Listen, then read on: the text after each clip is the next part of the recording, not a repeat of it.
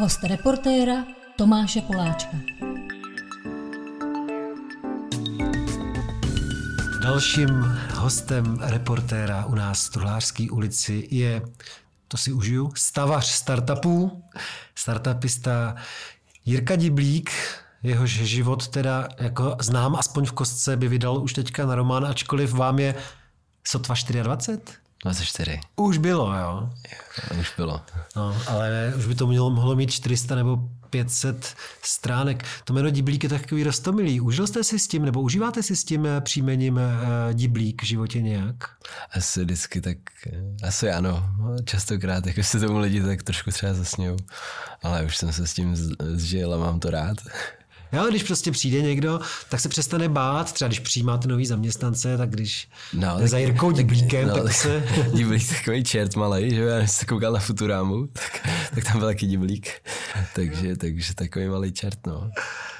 Malý čert. No, myslím, že to vaše jméno je zvlášť v posledních dnech už spoustě lidem povědomí, protože vy jste dosáhl za úspěchu. Vás evropský Forbes Eh, jmenoval mezi ty nejlepší evropský mladý podnikatele v žebříčku 30 pod 30. Nejen vás, musíme říct, ale Ještě vašeho kámoše a spolu majitele firmy Ondru Kopeckého. Kopeckého ano, ano. Ale já začnu odinut, protože jsem rád, že potkávám někoho, se stane málo kdy, kdo byl v kolumbijském eh, Medellínu, ve městě Pabla Escobara. Narcos. Viděl jsi Narcos? Pár dílů ano, celou sérii ne. Sponzorem podcastu host reportéra je Glo, elektronické zařízení na zahřívaný tabák. Jak se vám líbilo v Medellínu no, před pár lety? My jsme tam jeli před maturitou, těsně. Na osvaťáku jsme odjeli prostě do Kolumbie s Ondrou, Právě s tím Ondrou. Na robotickou soutěž, finále světové soutěže, soutěž, která se jmenuje Firefighting. A a vlastně celý svaťák jsme strávili tam prostě na ohromný párty v Kolumbii. My jsme tam jeli sami bez učitelů, bez dospělého doprovodu, nám bylo prostě 19. A bydleli jsme tam přes Airbnb v nějakém takovém getu. A prostě přes den jsme chodili soutěžit s robotem a večer jsme chodili na párty, co jsme dělali týden a pak jsme přiletěli zpátky do Česka a šli jsme za den maturovat a modlili jsme se, ať to dáme. Jo, to jsem se chtěl zeptat, jestli vás to nestresovalo ten týden, jakože... No, tam, tam, tam mě to nestresovalo, pak když jsem se do letadla, tak mě to začalo stresovat. Ale pak to dopadlo a zvládli jsme maturizu, jsme oba dva hodně dobře s Ondrou. A jo, no, se nedivím. A pro mě Medellín byl hodně výjimečným městem, jestli máte ještě nějaké vzpomínky tak eh, třeba to potvrdíte, že tam některé části eh, působí strašně nebezpečně. Jsem se bál v některých částech a některé naopak úplně vylaxovali. A to je tři kilometry od sebe. Tam jsem se bál, ty zastrčil jsem si foťák, všechno pod tričko a tak jsem se rozlížel. A o tři kilometry dál jsem si připadal jako někde v lázeňském městě na koloná dětácí harmoniky. No, tam, tam je prostě. ta komuna Treso, že jo, no. tam, tam to je hustý, no. Tak jako čtvrt od čtvrti, no. No, ale, jste... ale my jsme se cítili, já jsem se cítil asi vždycky jako nějak bezpečně, nebo jsem si to v té době jako neuvědomoval minimálně, ono už to je taky pět let, šest let, co jsme tam byli zpátky. To jsme byli v podobné době a já jsem se teda v jedné čtvrti tam bál. Co a to jinak nemám no. ty sklony jsme se tam dostali úplnou náhodou jako na finále Copa Liga Americano na fotbal, že on teda jako fotbalista. Koupili jsme si v někoho na ulici lístky a dostali jsme se do toho kotle. A kdo hrál proti komu? Hrál ten Medellín, hmm. hrál proti tomu klubu, tenkrát spadlo nějaké letadlo, jestli pamatujete, s tím fotbalovým týmem. Jo, jo. A ten z rozchodou zrovna tenhle ten fotbalový tým tam hrál. Hmm. Nevím, kdo, jak to tenkrát teď to vypadlo, kdo to bylo. No a to byla hrozná euforie, my jsme se dostali prostě do někam do kotle mezi ty medelíčeny. Hmm. V tom 19 letý kluci jsme byli úplně z toho mimo, no bylo to zajímavé. A to je jako obdoba jihoamerický ligy mistrů, nebo? No, myslím si, že jo. Já nejsem fotbalista moc velký, takže... A protože jeden můj kámoš před pár lety, protože on hrozně fandí argentinský boce, což je mužstvo, který vychovalo Diego eh, Maradonu. A protože jí tak strašně fandí, má na zahradě dokonce u vás, tam u Pardubic, protože vy jste z eh, vysokého mejta, mm. tak tenhle kluk má kousek od Pardubic na zahradě nad životní velikosti eh, sochu Diego Maradony. Mm. To prostě blázen.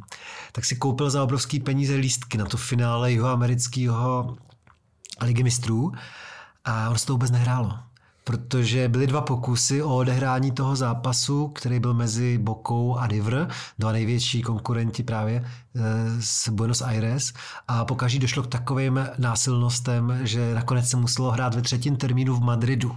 Takže on vyhodil eh, do, do kamen obrovský množství peněz a nakonec na potřetí se dostal ten zápas teda v tom Španělsku.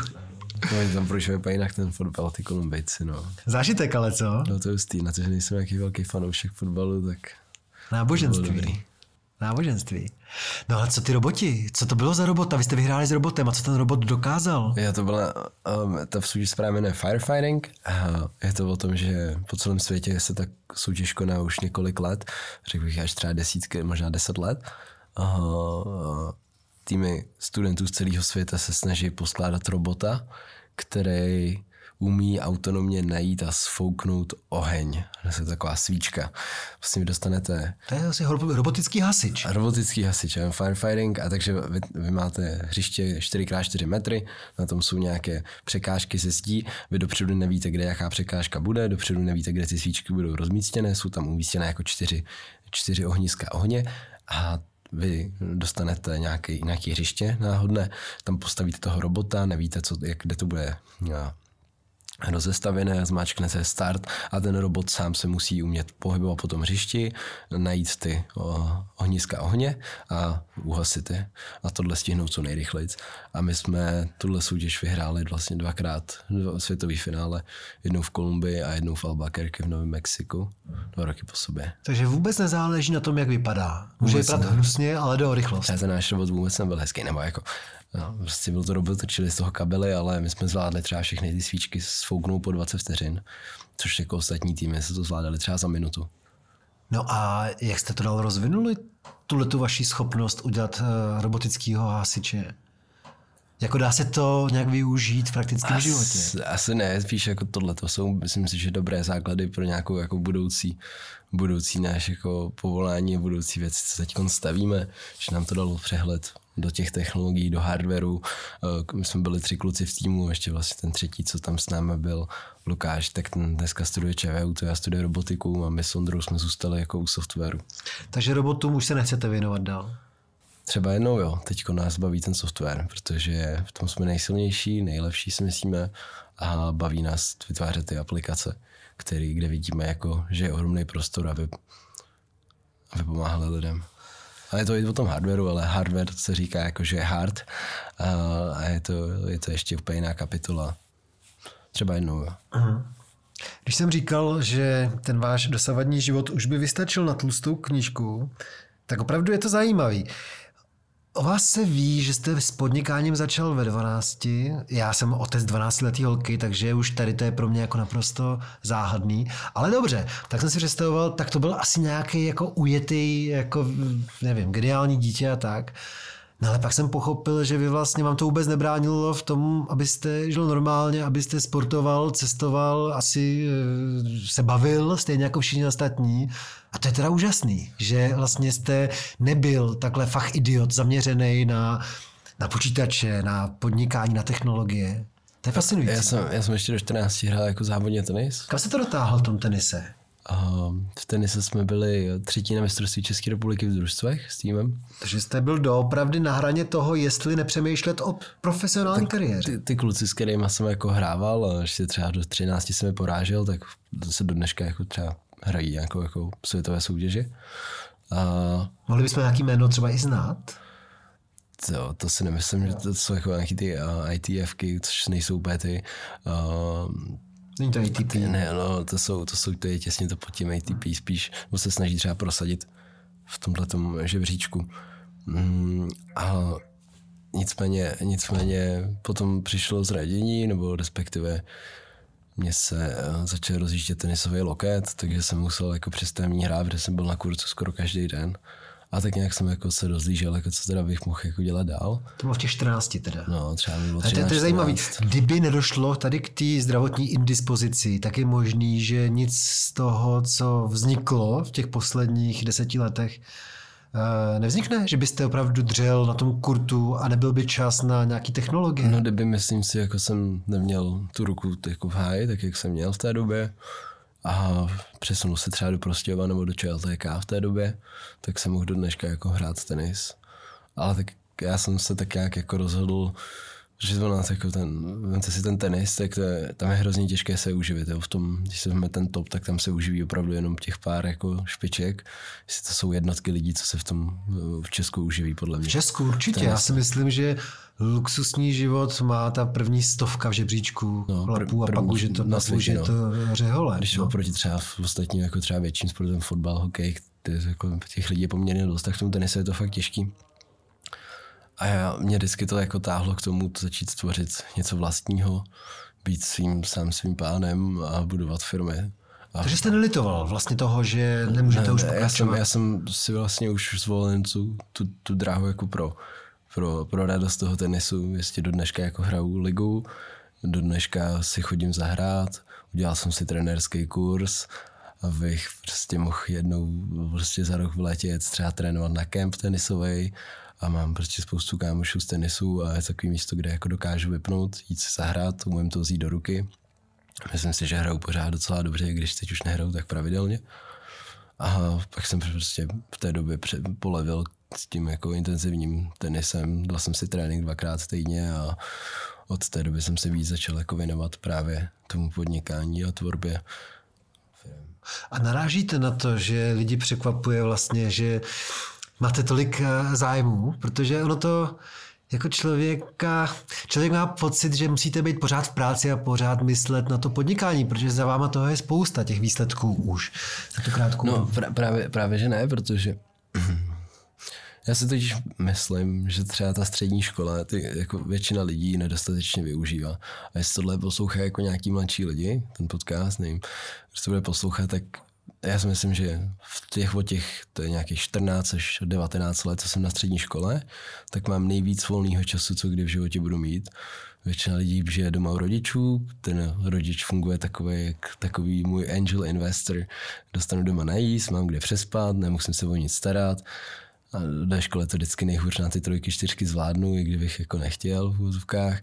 A a u toho mám spoustu pra, jako prostoru zkoušet něco a když se to nepovede, tak mám vždycky kam se vrátit a kde přespat a, a hold, v té době jsme z toho se snažili vyzkoušet co nejvíc a naučit se co nejvíc jako věcí. Já vím, ale jste asi výjimečný, protože drtivá většina takhle mladých dětí nebo lidí chce ten volný čas jakoby si užít, bavit se. A málo kdo má v sobě tohle to... Je, je, je, asi jako velká část těch lidí, co to buď se jako uží, takže to probendí na nějakých jako party a po škole s kámošema.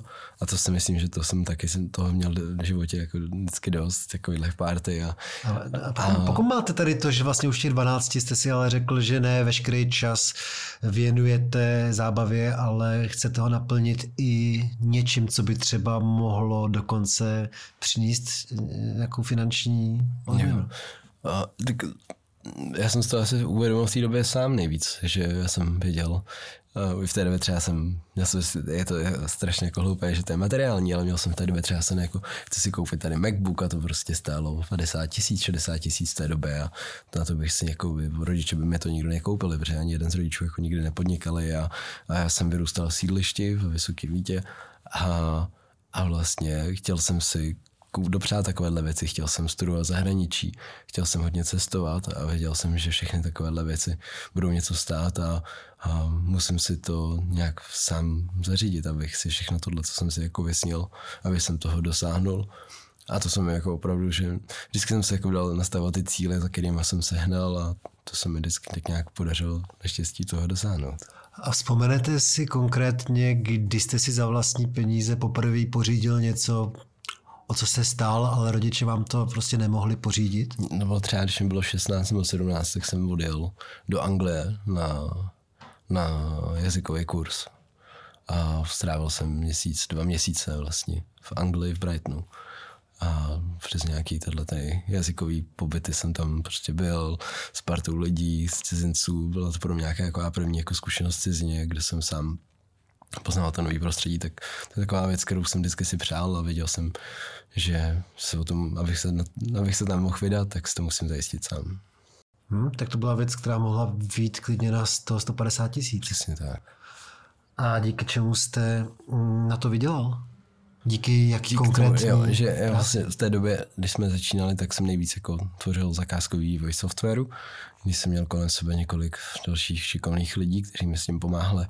Bylo to o tom, že jsem založil takovou už softwarovou jako studio tvořili jsme na míru internetové stránky, aplikace, všelijaké designy.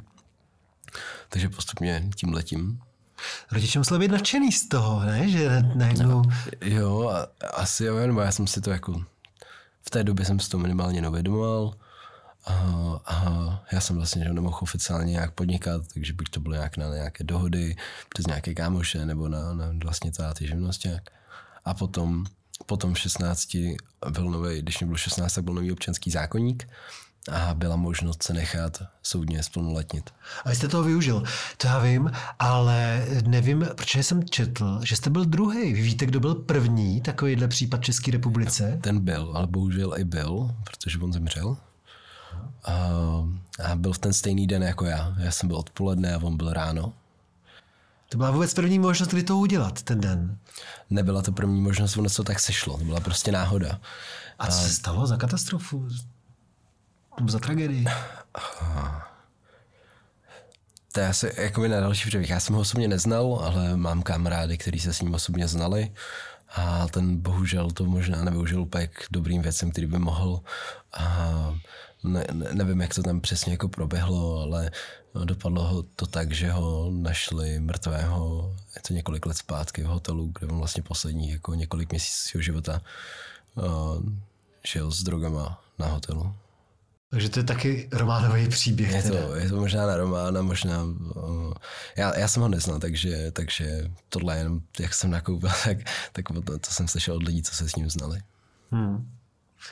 No a ono se teďka v posledních týdnech, možná už vlastně dvou letech, o vás mluví kvůli jedné konkrétní aplikaci, kterou jste s tím kamarádem Ondřejem, vy jste kamarádi, že jo, dobrý? Jo, my se známe od té doby jsme nastoupili na gym. Dokonce jsem četl, že jste spolu jako docela dlouho bydleli. My spolu bydlíme do dneška. Do dneška. No, jo. Ale je to dlouhodobě udržitelný. Já, já myslím, že jo, pokud my, my se známe jako od, prostě od 8, od 9 let, takže uh, k sobě máme opravdu jako takový to pouto, že jsme spolu vyrůstali, prožívali spolu ty první pubertální lásky, první fakapy, první podnikání, všechny ty party, plesy, taneční, všechno. Takže se jako známe a jsme spolu tak nějak jako napojení, dokážeme spolu fungovat, víme o sobě úplně všechno a a je to asi jako to nej, já jsem jako nejvíc jako za to rád, že, že mám jako takový dlouho parťáka, na kterého se můžu jako 100% ve všem spolehnout no, on na mě a, a spolu to táhneme od začátku a doufám, že to spolu budeme takhle táhnout celý život.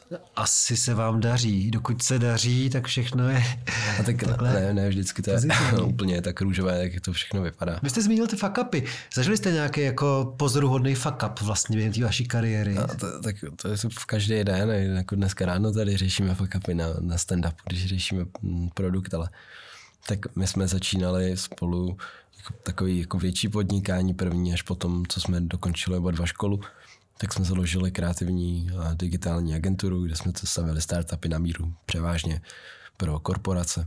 Soustředili jsme se na fintech a health tech industry. A, a vlastně my jsme měli našetřený každý nějaký jako peníze z té střední, ale a přesunuli jsme se do Prahy. Oba dva jsme se vykašlali na vysoké školy po pár měsících a, a rozjeli jsme Fusion, Neměli jsme jako prakticky peníze jako skoro na nic, na to, že aby jsme jako najímali lidi, měli kde bydlet, měli office, mohli si dovolit vlastně v tom, v tomhle typu biznesu jako služb, službách, právě v tom, v tom IT je to náročný na cash flow, takže jsme jako bydleli na strašnicích v maličkém bytě spolu, tam jsme měli uprostřed jeden stůl a z toho jsme to začínali jako stavět a kdy jsme měli jako pár tisíc na účtech dohromady a postupně jsme jako za čtyři roky vyrostli takhle z, těch, z toho pokojíčku ze dvou na to, že jsme před rokem vlastně měli krásný velký office na Vinohranek, na Vinohranek, nás bylo 30 a tvořili jsme vlastně softwarové jako apky pro nejrůznější firmy po celém světě. A to jsme, tak jsme jako bootstrapovali bez jakékoliv investice. Takže na začátku bylo jako náročné, co jsme neviděli, jako jestli bude mít z čeho zaplatit vždycky nájem, zaplatit tým. I ty začátky byly, že jsme se vydali třeba do Švýcarska, sehnali jsme klienta, který chce vyvinout apku A my jsme na to neměli ty lidi a ty lidi bylo potřeba někde najít, zaplatit je a ten klient tam třeba za to zaplatí až za půl roku. Takže to jako bylo opravdu jako náročný období, ale byla to jako neskutečná škola. Takže ještě před třema lety jste nepohrdl kapesným od rodičů třeba? To ne, to ne, to já jsem už v té době jako neměl kapesný. to určitě ne. My jsme jako, a na, naštěstí jako se nám dařilo hodně rychle růst, takže opravdu jako potom už rod jsme se dostali, že jsme měli už stabilní tým, měli nějakou cash flow a, a začali jsme rychle růst a zvládat, zvládat to sami. Dobře, ale před třema lety jste ještě uh, jedli špagety s kečupem a dneska chodíte To do je- myšelinských restaurací. Ne, to ne, to, to jíme pořád špagety s kečupem. Jak se to, tak to říkali, jak to říkali, a jak se dřív říkalo, halíře dělají talíře, jo? A že jsme jako opravdu velmi vděční, jak jsme prostě ty kluci jako, z toho malého města, tak fakt si opravdu vážíme všeho, co jako jsme si vybudovali, co jsme vydělali a snažíme se ty peníze vždycky co nejvíc, co nejefektivněji investovat jako zpátky do toho týmu, protože víme, že jsme na začátku té cesty a že nás čeká prostě před, máme před sebou celý život a, a chceme postavit něco velikého. Hmm. Za chvilku se začneme bavit eh, o té aplik- aplikaci, která je pro vás dva asi v tuhle chvíli poslední dva roky nejdůležitější a to je ta VOS. Jak to říkáte? Was Health. VOS Health. Ale zmiňme aspoň jednu pro vás takovou nejzajímavější, nejúspěšnější aplikaci třeba, nebo práci, kterou jste dělali předtím. Tak já nevím, jak mi tady můžu dělat hodně reklamy, ale No, tady jsme úplně svobodní. tak eh, třeba mm, apka, která mi je hodně blízko, co jsme stavili, tak je BitPlus. To je, jedna, je to největší česká kryptosměnárna. A když jsme jmenovali Bitstock, teď se jmenuje BitPlus. Dělali jsme třeba ohromnou vzdělávací platformu pro ČSOB, která se jmenuje Filip, dneska běží na všech českých školách. A, tak to jsou třeba takové mé oblíbené projekty. A to je super, tak já, tak já úplně odbočím, prosím vás. Jo. Kolik máte, eh, kolik máte svých třeba peněz v kryptoměnách? Jako pro- percentuálně? Nebo takhle, jako máte něco Třeba, asi jako... třeba 80% všech svých prostředků mám v kryptoměnách. To je zajímavý. Já mám v kryptoměnách uh, málo, jako fakt málo, i když pro mě to není tak málo, já jsem jenom novinář, jo. Ale dejme tomu, že ještě před 14 dny jsem měl třeba 60 tisíc korun bitcoinu, teďka mám asi tak 45, jo. Tisíc bitcoinů. A i tak jako jsem z toho takový, jako to koukám a říkám si do prčic. Pro lidi vašeho typu to musí být jakoby, jste k tomu jako pořád připoutaný, k tomu, k té lince, která ukazuje ty primárně teda se šupy, třeba toho bitcoinu. Tak já, já jsem jako v kryptoměnách od roku 2015. Jo, tak to je jasně. Pořád se vlastně vidíte nahoře. Takže já jsem už na to zvyklý a já spíš využívám tyhle propady ještě k nějakým jako dokupům. Mm. Takže dlouhodobě já tomu stále věřím. A tak jak jsme blízko těm technologiím, tak vidím, že ta budoucnost tam půjde do té decentralizace právě třeba do kryptoměn, protože nějaká, když reforma financí je nutná v tomto systému, aby byl finanční systém nadále udržitelný. Takže ať, ať teď jako se mi na to nelehce kouká, na tu, na tu moji kryptopeněženku, tak, tak vlastně uh, už jsem se na to nějak zvykl, tak mě to ani tak. A vy se to vyznáte mnohem víc než já, takže byste i mě doporučoval jako být v klidu s tím, že uvi- uvidíš, do konce roku to zase bude dvakrát, dvakrát vyšší ta hodnota toho. Mě zajímá Bitcoin, nic jiného nemám. Co máte vy ještě? Solanu, Ethereum, Solana jsem myslel, že je nějaký olej třeba. no, takže Solana, Ethereum, to, Ethereum, Cardano. taky- Ethereum znám. Ethereum je taky super. A všechno to padá. Všechno. Myslím, že už jsme dneska minus 60%, možná 70%. Na druhou stranu, si si vzpomínám, a to si vzpomínám, protože jsem zrovna eh, byl někde úplně v prčicích v Africe. To byl podzim 2017. Když to tehdy tak strašně stouplo poprvé, tak to muselo být pro vás boží, ne? Že jste měli jako by tam od roku 2015, nebo vy jste tam měl od roku 2015 něco a najednou ono to stouplo hodně výrazně na podzim 2017. Byl to masakr, no. My jsme, já jsem zrovna v té době odjel na Sri Lanku s Vaškem Staňkem, co má Vasky, mm-hmm. a s Honzou Slámou a Davidem Špurem, co staví platformu na šikanu, nenech to být, mm-hmm.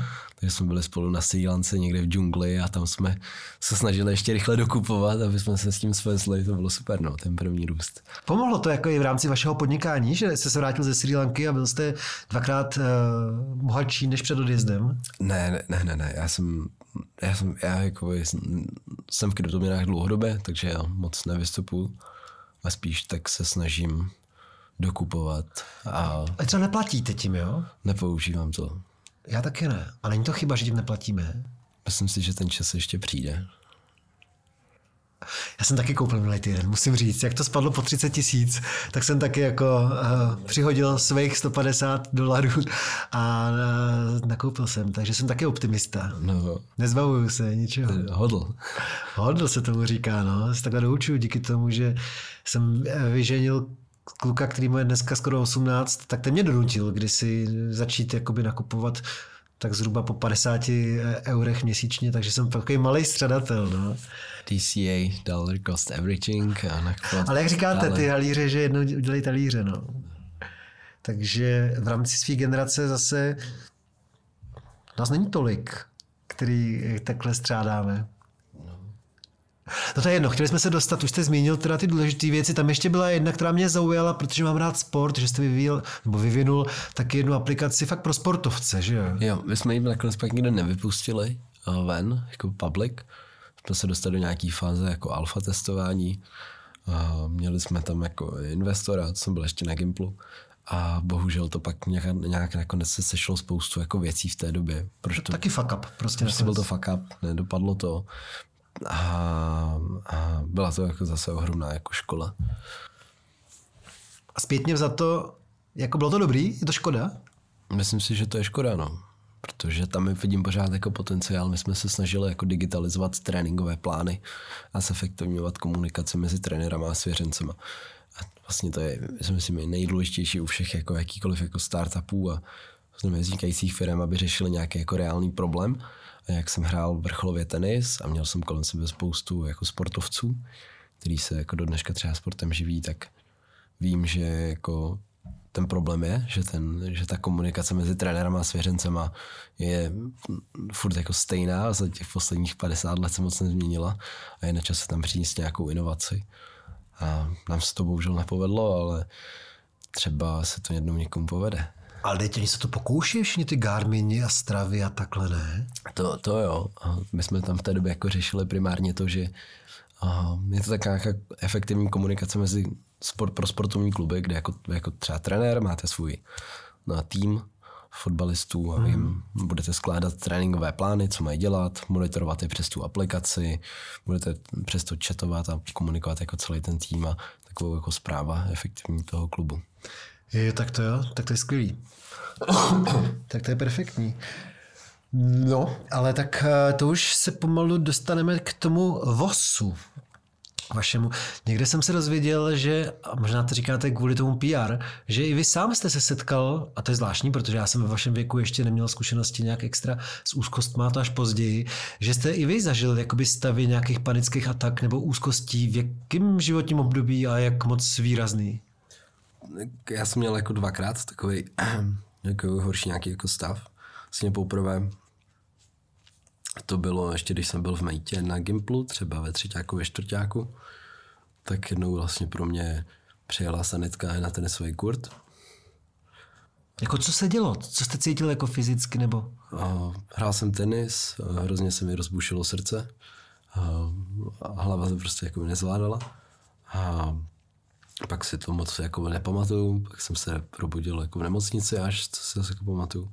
Ale vlastně myslím si, že to byla jako nějaká jako první taková jako větší nějaká příhoda právě s tím duševním zdraví a bylo to s tím spojené, byla to jako panická ataka. A přemýšlel jste jakoby, co k tomu vedlo, jestli to bylo jako, že nervy kolem něčeho, nebo...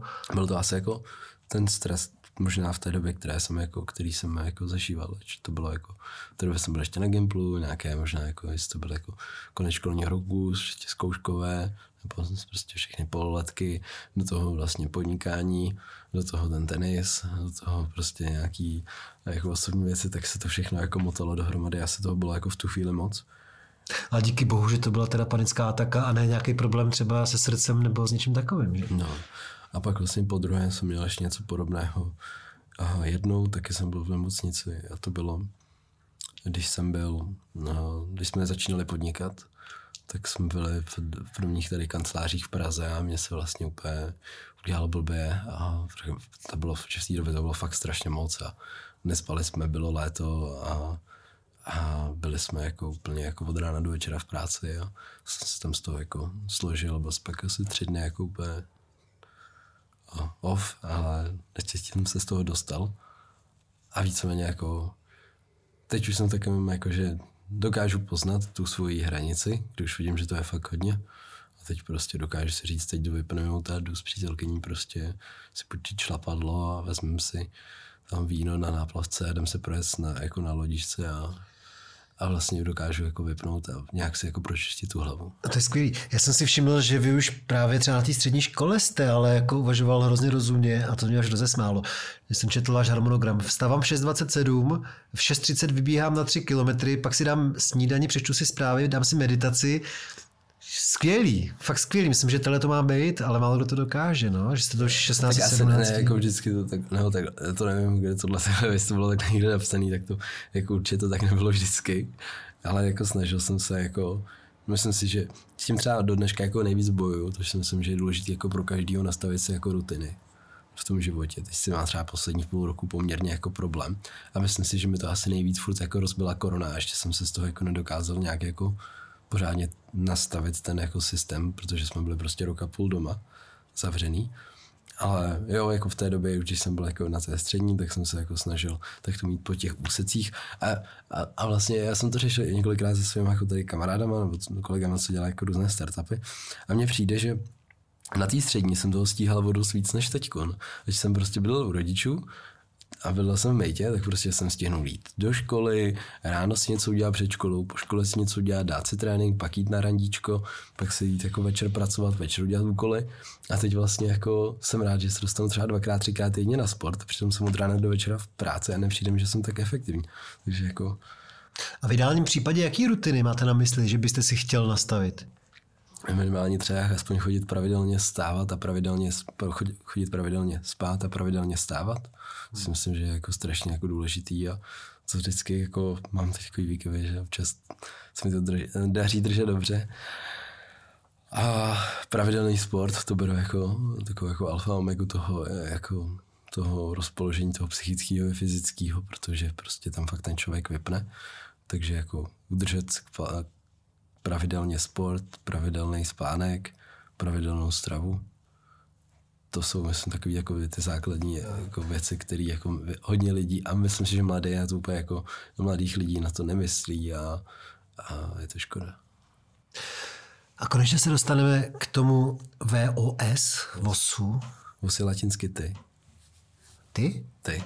Nebo vy? Ty. No, tak to mě překvapuje. Já bych řekl, že to znamená vy, ale No, jako, no, jo, jako you. Jako, mm-hmm. No, no, jasně.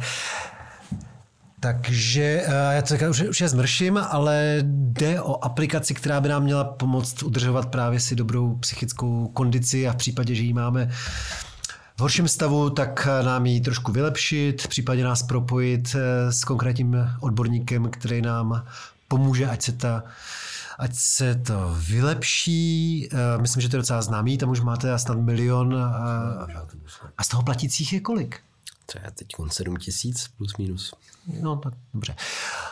Ale milion uživatelů, dokonce třeba moje 12-letá dcera říkala, že to zná, Fakt, jo. Doufám, že ne jako aktivní uživatelka, doufám, že to viděla, jenom že to někde vyskočilo. Já jsem to včera totiž nainstaloval, je to docela, docela zvláštní, eh, nebo taková uh, story, že jsem si to nainstaloval, vyplnil jsem tam ty základní otázky a tak dále. Dal jsem všechno jakože trošku, jakože, a to je taková pravda, jakože jak se cítím vlastně dobře, jakože nejlepší je třeba jednička, tak já jakože dvojka, cítíte úzkosti, pár dnů do roka, takhle jsem to vyplnil, a podle pravdy v podstatě, jo. A na konci mi to dalo úkol pro první den a to mi zhoršilo náladu úplně. A to bylo co? Abych uh, během toho dne uh, zavolal nejlepšímu kamarádovi nebo kamarádce a pořádně si s ním popovídal. Já jsem si říkal, že Maria, ne, já nechci nikomu, já nesnáším telefonování, takže jsem se propadl do deprese z toho, nakonec jsem se k tomu neodhodlal, protože jsem byl relativně v pohodě a představa, že budu vytáčet telefonní číslo někoho. A nakonec jsem to nesplnil, ten první úkol a jsem v háji. Ne? Já tím to nechci snižovat, jako myslím, že to je strašně záslužný. To říkám jako spíš takový for, že jako já jsem totiž já se absolutně nehodím na své zaměstnání, že jo. Novinář musí telefonovat a to já teda nenávidím úplně. Já se musím přinutit jednu za týden svojí mámě zavolat a je to vždycky, a mám jí rád přitom. To je, nějaký, tak, to je asi taky psychická vada, tady ta fobie k telefonování. Jak uh, vzpomeneš si, vzpomenete si na ten byl první moment, kdy jste si řekli, hele, to je zajímavá díra na trhu, nebo vůbec je to díra na trhu. Nechápu, že v Americe, která je posedlá těma psychologama a psychoterapeutama, to už dávno nemají, takovou aplikaci. No, my jsme, jak jsem zmiňoval, dělali několik let startupy, právě na míru, zakázkový vývoj. V té době jsme se potkali se spoustou startupů, kteří právě tvoří něco, inovace do zdravotnictví, inovace do financí. Nám obecně jako zdravotnictví bylo vždycky hrozně blízké. Jako věřím, a jsem si jistý, že technologie vznikly a v tom pokroku si je lidé vymysleli proto, aby pomáhali jako lidem. Aby tady fungovali pro nás, pomáhali nám žít šťastnější, spokojenější, zdravější, delší život. A vždycky nás jako nejvíc bavilo, když jsme dělali produkt s dopadem právě na to lidské zdraví. A, a to, mě, to mě vlastně na tom baví úplně začalo nejvíc, jakože ten voz v dnešní době opravdu zachraňuje lidské životy.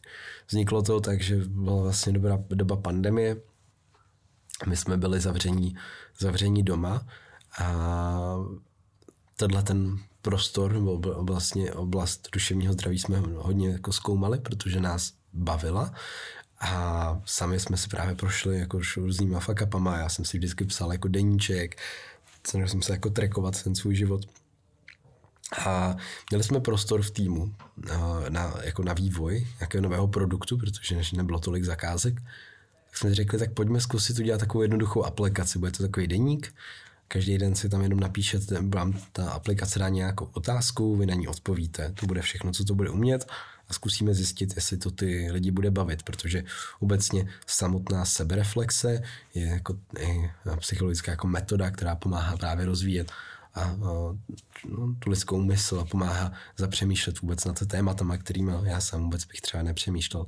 Tak jsme to spustili a teď najednou jsme měli jako za, za pár týdnů několik tisíc uživatelů po celém světě a psali nám, jak to je super, že se jim ta apka hrozně líbí a že by ji chtěli víc a víc používat. Vás to překvapilo, ten zájem? Uh, překvapilo nás to, že ty lidi to používají, ne, neodcházejí a jsou za to schopní platit. Protože jedna věc samozřejmě, chceme pomáhat, ale taky potřebujeme si čeho platit platy.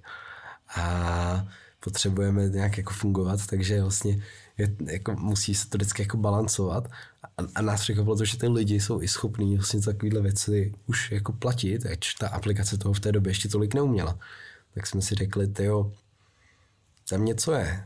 Ty lidi to chtějí používat, lidé se začínají víc jako vracet ke svému nitru, protože teď byl takový trend jako poslední třeba deset let, že se všichni jako snažili vypadat co nejlíp zvenku, starali se o to, co má kdo na sobě, jaký, kde dostane kolik lajků na Instagramu.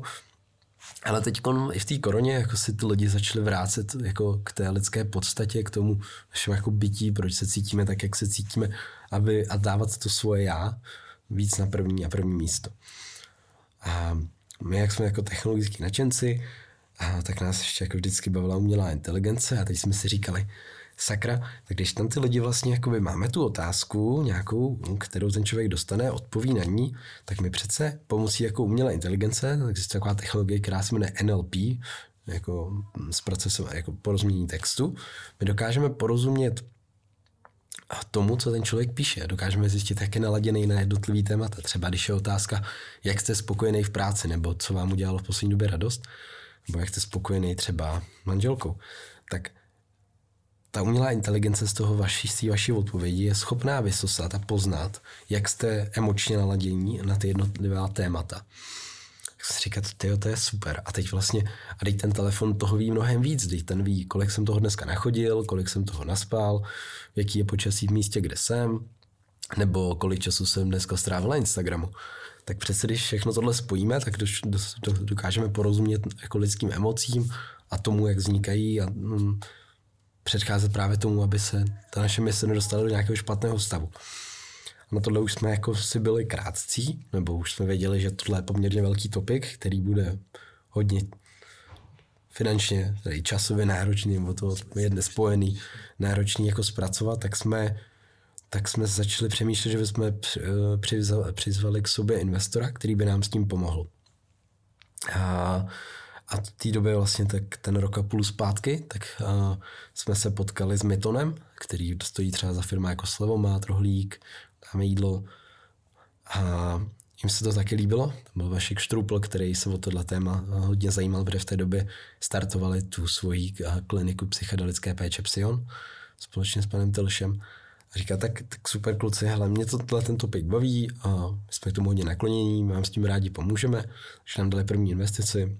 Pak se ještě několik měsíců na to vlastně přidal Ondřej Fritz z Reflex Capitalu, který nás taky podpořili, takže za tu dobu teď jsme asi mm, získali od investorů 1,3 milionu dolarů investici a díky té podpoře jsme byli schopni vybudovat tým a postavit produkt, který si myslíme, že už v dnešní době pomáhá, nebo už víme, že pomáhá, máme i první výsledky, ale jsme opravdu na začátku, takže teď, aby jsme mohli růst a vyvíjet, soustředit se na ten další vývoj, tak zase potřebuje, jak, jak už to je v těch startupech, nabíráme další měsíční kolo, aby se mohli narůst na ještě větší tým, víc programátorů, víc investovat do výzkumu a vývoje a opravdu jako pomoci co nejvíce lidem cítit se, cítit se dobře. No to je takový jako špatný humor. A vám svědčí ta doba, kdy skončil covid a začala válka. Lidi jsou jako z toho často stísněný a bývají větší sklony asi k úzkostem. Já třeba toho, toho tím vůbec netrpím, ale kolem mě jsou lidi, kteří eh, v těch prvních týdnech té války prožívali fakt nějakou existenciální úzkost z toho, že na Ukrajině je válka, což já jsem nějaký cynik, já opravdu mě se kvůli tomuhle tomu teda hrudník nesvírá. Hmm. Já Ani kvůli covidu se mi naštěstí to viděl jako na datech, to bylo brutální, jako v tu chvíli, kdy vlastně ten Putin nehlásil válku, jsme zaznamenali asi o 30% celosvětový jako pokles nálady v té aplikaci bylo jako ze dne na den, takhle to jelo dolů. A co je zajímavé, to, to jsme si říkali, to, to je normálně ještě větší pokles nálady byl týden předtím. Víte, co bylo týden předtím, než vypukla válka? Týden předtím byl Valentín. No. tak to je Podobný výkyv jako poklesu globální nálady byl na Valentín. My jsme říkali, to je, to je to je fakt hustý, jakoby, že Putin vlastně působí podobně jako Valentín, nebo to bylo strašně jako zajímavý, jo. Hele, a teď jsme u toho, jak se to projevilo na štědrý den třeba? Tak tyhle data jako nevím. To mě zajímalo, štědrý den, jak to poklesne. To se to nevím, ale pak, a pak bylo vlastně zajímavý, jako tak pokles nálady prostě byl jako brutální, jako celosvětový, jako v Americe a týden prostě potom Amerika už zpátky veselá na původních hodnotách a samozřejmě jako bohužel jako východní Evropa tam se to drží do dneška jo, je to lepší, ale vidíme, že oproti tomu, co bylo jako dřív, jak se lidi cítili, tak, tak ta nálada je pořád jako špatná. My jsme ještě jako chtěli co nejrychleji jako pomoct právě té Ukrajině, takže jsme spustili platformu na Ukrajině zdarma, Nabrali jsme tři ukrajinské psychology tady v Česku, takže teď každý den poskytujeme terapie a přímo i přes tu aplikaci si můžou Ukrajinci četovat s naším týmem psychologů. Je neuvěřitelný, já si to nemůžu představit. Na mě to mluví česky a v kolika jazycích to máte teda, tu vaši Máme asi v osmi jazycích v osmi jazycích, ale ty terapie poskytujeme v češtině a v angličtině a v ukrajinštině teďkon. Přičemž jako ta hlavní funkce aplikace je ten VOSPlan, kdy na základě vašeho osobního cíle vám každý den aplikace poskytne sadu aktivit, který byste měl dělat pro svoji mysl, tak abyste si cítil co nejlíp. Všechny aktivity, které ve VOSu jsou, vychází z kognitivně behaviorální terapie, jsou evidence-based, ať už to je třeba dechové cvičení, ať už to je právě ten guided journaling, což teda ten vedený dění chytrý, trackování nálady, nebo well-being testy, nebo meditace. Všechny vlastně tyhle ty nástroje mám každý den pro vás se snažíme nachystat tu nejideálnější aktivitu. Tomu říkáme takový jízdní řád pro vaši mysl. Jo? My se snažíme naučit lidi jakoby každodenní rutinu péče o duševní zdraví. Tak jako každý den si jdete vyčistit zuby. Každý den si dáte oběd. Tak my chceme, abyste každý den ideálně na chvilku otevřel voz a zamyslel se nad tím svým nitrem, kde jsem, tam, kde jsem, byl jako přítomný, přítomný, prožít ten přítomný okamžik a trávit něco, jakoby tu, tu očistu svý duši. No, na tom jako určitě není nic špatného. To je jako fakt moje chyba, že, že nenávidím telefonovat. A tak u nás taky ta cílovka primárně jsou jako ženy. A jo, holky, to se chci no. zeptat. Více jak 70% jsou holky. A, a, a ještě tomu asi mladý. Mladý, od 15 do 35, to jsou jako nejsilnější skupina našich uživatelů. A takhle to asi zůstane. Asi to je ta cílová skupina, která eh, má nejvíc tendenci Teď jo. řešit tyhle ty problémy. Teď jo, ale doufáme, že se to bude postupně přejlevat i víc těm klukům, protože ty kluci jsou víc technologický a aktuálně ta aplikace je hodně založená na self-reportingu, teda že ten uživatel musí sám zadávat ty informace do apky. Mm, ty kluci jsou víc líní a nebaví je takové nějaké psaní si deníku a trackování nálady. Ale my právě pracujeme aktuálně na konektivitě těch různých data pointů z vašeho telefonu, takže i ten kluk si napojí prostě nejrůznější jako data a nebude pak muset nic zadávat někam a hned tam uvidíte své výstupy a analýzy. Hmm. Zajímavé by bylo taky podívat se třeba na vzorek z Latinské Ameriky, když třeba prohrajou nějaký důležitý fotbalový zápas, jak to poklesne v celém tom národě, že jo. Argentina prohraje nějaký semifinále mistrovství světa, to musí být hrozný propad té křivky. A když eh, vlastně se bavíme, tak já si nemůžu nevšimnout za tím stolem, že máte na pravým, na pravý noze kerku někoho, kdo taky vypadá jako nějaký latinoameričan, jako nějaký Bolívie. To, to jsem si udělal teď, když jsem byl v Mexiku, mm-hmm. tak to je Šišipos. To je bůh lásky a kukuřice. A já jsem, byl, já jsem tam byl, já jsem tam vlastně cestoval a když jsem byl v Tulumu, tak jsem se tam potkal s Taterem právě z Jižní Ameriky a tak sbírám z cestování kerky a tak jsem řekl, tak tady mám prostor, tak mě pod něco vymyslet, tak jsme si sedli a on mě u kafe vymyslel, že mi tam dá šiši pose. A, a kvůli lásce nebo kvůli kukuřici? Hlavně kvůli té lásce, já si myslím, že to je smysl života. Ještě já nic nevidím dalšího, nemusíte ani ukazovat, jenom mě řekněte, z jaký země máte ještě jaký další motiv. Mám tady z Indonésie, z San Francisca, mám, já mám tady... Ale já to tak nevidím, takže co z Indonésie? Jo, z Indonésie to tady, se tam nebude vidět. Z Indonésie mám třeba tohle. Co musíte říct, protože oni to nevidí lidi. Já nevím, takový, to... takový, jako já používám takový svůj podpis, takový blík. tak to je takhle to. Je takhle. Že a pak vlastně tady takhle jako mám V, jako Victory, jo. a tady Diamant, kuličky ukazují jako růst, tak to má všechno mám. Jak mám rád, když mají prostě věci nějak jako promysle, promyšlené. No, a ženu to kolem světa, tak No, tak se pomalu jde celý. Ne, to ne, to by mě mamka zabila. Je přísná ještě pořád. No, mamka to vždycky. Tak ať si, ať si nainstaluje vaši aplikaci, to ji uklidní trošku. Jo, ona ji má, ale ona ji nepoužívá, takže ona není cílovka, to je v pohodě. Cílovka, no. Uh, upřímně, doopravdy jste si jistý, víte o konkrétních případech, kdy jste někomu hodně pomohli, že se vám fakt doneslo, že ten člověk doopravdy na základě vosky se nechal, hm, šel za nějakým odborníkem nebo neskočil z okna. Jo, jo, máme takovýhle případy, víme, že jsme zachránili Který život. na vás zapůsobil nejvíc? potěšil vás nejvíc? Mm, já se s těma lidma nejsem v kontaktu přímo, jo. Já to vím, jak buď s, že nám přijde zpráva od těch uživatelů, nebo že to vyřeší psychologové u nás na chatu.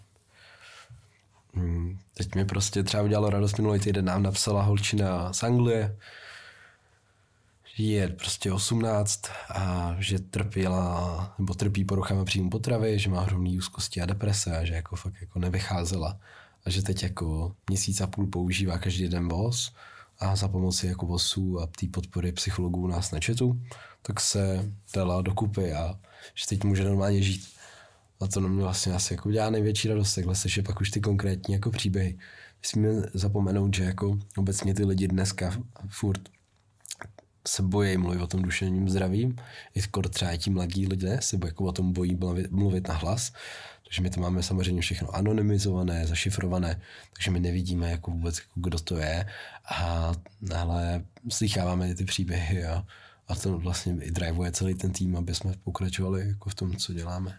Já si tímhle tím nejsem úplně jistý. Tak před deseti lety to ještě podle mě platilo, ale poslední letech mám problém, že vlastně kdykoliv čtu nějaký rozhovor s nějakou mladou herečkou, nebo tak eh, vždycky na to dojde úplně přirozeně řeč, že má nějaký uh, duševní trable. To, to dřív nebejvalo a dneska vlastně skoro není rozhovor, kdyby to ten spovídaný nezmínil. No. Myslím, asi záleží, jakoby, jak, jaké jste, jako, jsme vlastní zkušenosti a co vidím na těch datech, tak ty holky prostě 15 letý, 16 letý, který třeba o svě užívají, tak jako nejsou úplně OK jako povídat jako veřejně, třeba se svýma kámošema o tom, že jsou třeba, že mají doma depky nebo že nejedí. A určitě je to mnohem lepší než před, před lety, kdy opravdu to bylo tabu. To myslím, že už uh, tabu není. Dneska to opravdu absolutně vás nepřekvapí, když někdo otevřeně mluví o těchto těch věcech. Dřív to bylo považované za hrdinství skoro, když někdo se přiznal k tomu, že má deprese. Hmm, no. To je dobře. E, to je dobře. Vlastně jak to funguje u lidí vašeho typu? Vy máte představu, že se tomu budete tři roky věnovat, pak to někde střelíte a najdete si zase novou výzvu? Nebo je to taková věc, který se chcete věnovat dlouho? Jak, jak, jak s tím druhou uvažujete?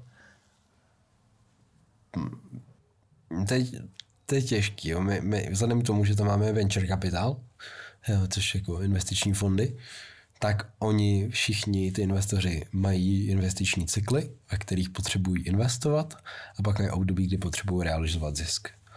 Ten zisk se realizuje, ať už je to právě třeba samotným exitem, nějakému jakoby v nějaké velké, velké třeba nějakému gigantovi, který jakoby to pohltí tu firmu, anebo IPO, jako vstup na burzu. Jsou nějaké dvě, dvě možnosti. Takže vlastně jsou tři možnosti. Buď to je fail, zjistí se, že to nefunguje, zavře se to, nebo je exit, to vlastně prodá, prodá se to, a nebo, nebo IPO, vstup na burzu, a nebo pak je nějaká, jako, že to tak, tak třeba ještě funguje a ta firma se na sebe dokáže vydělat a nějak fungovat dál, ale ty investoři to berou jako fail.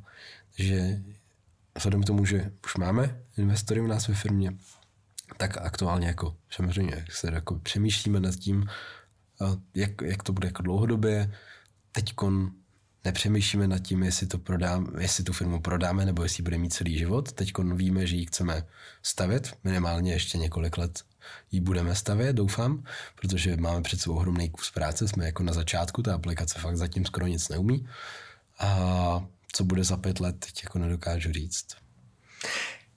No já to budu ze zájem sledovat.